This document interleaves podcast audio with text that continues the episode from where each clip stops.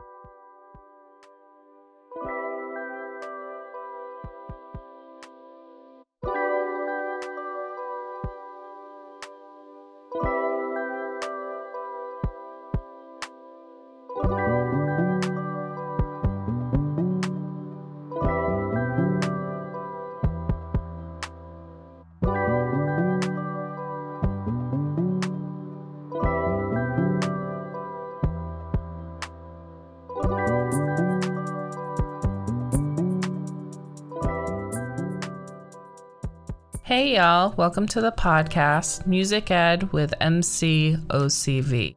My name is Megan O'Connor Vince. I'm a music educator with a passion for popular music education. You can follow me at Mrs. OCV on Instagram and find all episodes uploaded to my SoundCloud account, Mrs. O'Connor Vince. And now also on Spotify. You can email me at mrsocvpodcast at gmail.com or feel free to DM me on Instagram. You can also find all my information along with curriculum, lessons, YouTube tutorials, etc. at musicoconnor.com. That's M U S I C O C O N N O R.com.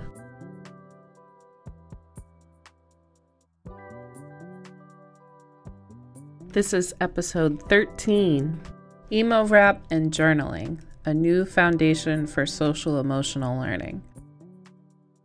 This article first appeared in Massachusetts Music Educators Journal, Summer 2021, Volume 69, Volume 4. This article was reprinted in NAFME's Teaching Music, January 2024, Volume 31, Number 3, by Megan O'Connor Vince at Barnstable High School. At this point, it is an overstated but perhaps not quite well enough understood truism that every teacher across the country has been affected by COVID-19 pandemic. Perhaps this is none more true than for music teachers. We've changed what we teach and how we teach to engage our students in an unknown virtual world. The pandemic has isolated students from each other, and there have been several published studies stating that depression and anxiety among K 12 students has skyrocketed since last March. As one study states, to assess mental health, substance use, and suicidal ideation during the pandemic, representative panel surveys were conducted among adults aged younger than 18 years across the United States during June 24 through 30th, 2020. Overall, 40.9% of respondents reported at least one adverse mental or behavioral health condition, including symptoms of anxiety disorder or depressive disorder. 30.9%.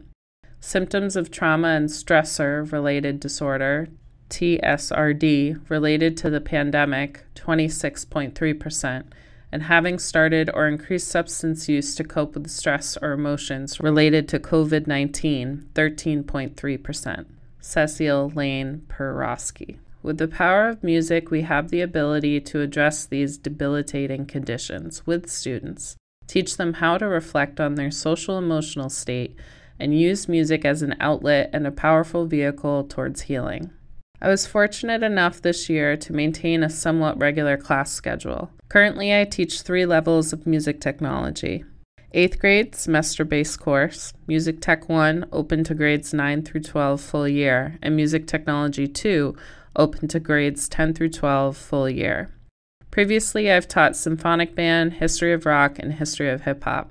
I am also the jazz band director, but this program meets after school and has unfortunately fallen to the back burner this year due to the pandemic. This year, I had the opportunity to develop a new course, Music Technology 2. This course provides students with the opportunity to expand upon their songwriting skills and work towards using music as an outlet for expression. This course also provides students with a deeper understanding of music analysis and promotes class wide discussions in Music Technology 1. Students are provided with a listening worksheet that identifies tempo, genre, dynamics, etc., to dissect a particular genre on a weekly basis. Music Technology 2 students take those listening skills to the next level through journaling. Students are asked to complete a weekly journal assignment in which they select a song of their choosing and reflect on their emotional experience while listening to it. Students are asked questions such as How are you feeling today? How did this song make you feel? Is there an overall dominant genre or artist that you've been listening to on repeat? If so, what is it? Please describe the music's vibe or overall feeling in a few words. What level of listening intent are you experiencing? With these questions, students can begin to understand and reflect upon their listening selections. Ultimately, they begin to label feelings and identify their listening choices based on emotional state. This provides a check in of sorts, allowing the student the opportunity to state how they're feeling that day. This frames their listening as a healing tool and validates their individual music tastes. Being able to read and understand their personal process for selecting a particular song gives me great insight. I use this information to guide my curriculum, discuss music current events, and learn more about my students. Helping students identify the overall emotive effect of a song by reflecting and journaling has also helped other class based activities. As an active practice, I allow my students to share music for class discussion and analysis. I call this segment Hip Hop Honor with O'Connor. Students submit a song of their choice to me monthly via Google Classroom. I select one song a week to take a deep analytical dive. I research the song on websites such as Genius, a lyric analysis website, and search for interviews of the artist. Traditionally, on a Friday, I present my research to my students, providing them an opportunity to talk about their experience with the song and reflect on the artist's development. We also analyze the production, especially sampling, and compositional elements of the song. This practice builds a relationship of trust between myself and my students. Students know that I take this process very seriously, and it offers them the opportunity to reflect on the analysis of the song and offer their input. One particular class discussion really changed my outlook on some of today's current music emo rap. Emo rap, by definition, according to Genius News video, takes influences from the trap beats of Metro Boomin and the lyrical raw teenage angst of bands like Taking Back Sunday to create what people are now calling emo rap. This particular video spotlights artists such as Lil Uzi Vert, XXXTentacion, and Little Peep. At first, I was skeptical of emo rap. I am very passionate about conscious hip hop and usually try to steer my students towards artists such as Kendrick Lamar, J. Cole, and Rapsody. After having a hip hop honor with O'Connor session on Little Uzi Vert's XO tour life, our class analysis and discussion was mostly around emo rap and the concept of catharsis. I realized that students need to be reflective of their feelings and what they're listening to for different purposes. Once I explained the idea of catharsis, my students instantly agreed that emo rap was a way for them to release feelings of sadness, loss, and angst. Catharsis is a familiar concept in all music, in myriad genres such as folk, blues, post rock, punk, heavy metal, and even 19th century Impressionism. One student suggested that I watch the Netflix documentary on Little Peep, Everybody's Everything. That Friday night, I watched the documentary and the following week had an incredibly enlightening conversation with my students about emo rap and Little Peep's legacy. Students were able to recognize and sympathize with the late artist, his struggle with boundaries, and his rise to fame, which ultimately led him to his untimely death. I was very impressed by my students' dialogue and their self awareness. They recognized every aspect of the CASEL Collaborative for Academic, Social, and Emotional Learning, WHEEL, self awareness, self management, social awareness, relationship skills, and responsible decision making. Little Peep struggled with anxiety and depression throughout his life, and ultimately that became the main message of his music. Using music as a cathartic outlet was a display of self awareness and self management. My students have also voiced that listening to emo rap and Little Peep specifically provides opportunities for self reflection and cathartic experience. When Little Peep became successful, he felt obligated to support friends who stood by him throughout his journey. Unfortunately, the word quote friend became a loose term for him as they all excessively indulged in drugs and alcohol. Students were able to recognize that Little Peep made the wrong decision in keeping those particular people close to him, touching on, again, all five aspects of the CASEL wheel in one scenario.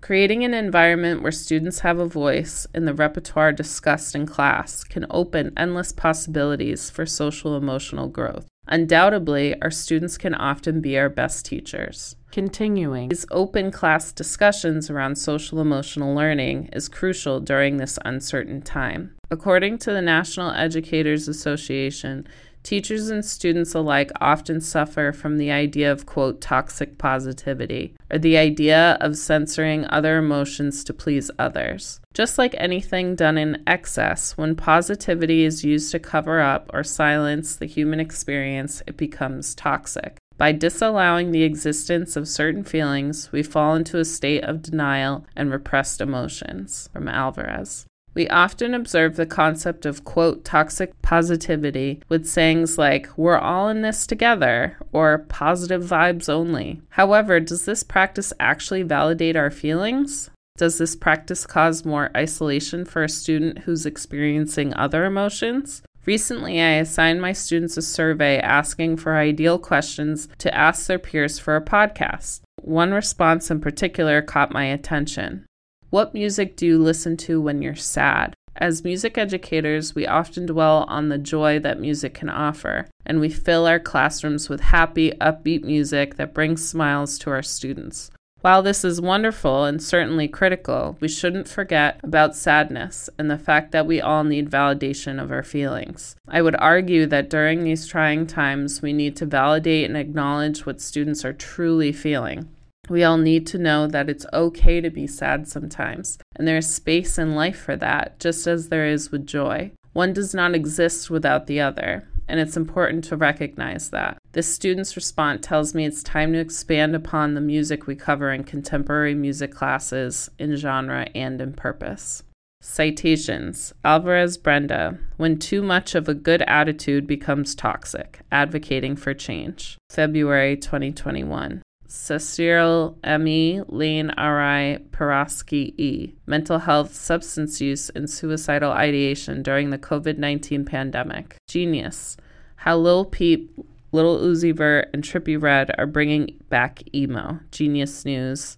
Genius YouTube. September 17th, 2017. Megan O'Connor Vince teaches 8th grade music technology, music technology 1 and 2, history of rock and roll, history of hip hop, and jazz band at Barnstable High School in Hyannis, Massachusetts.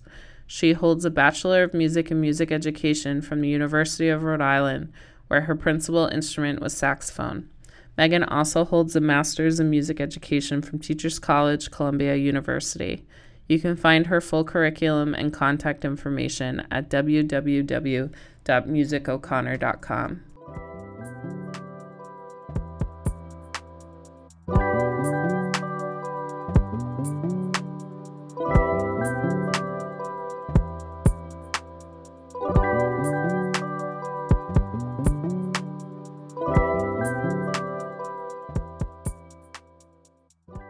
Thanks again for joining us on this week's podcast.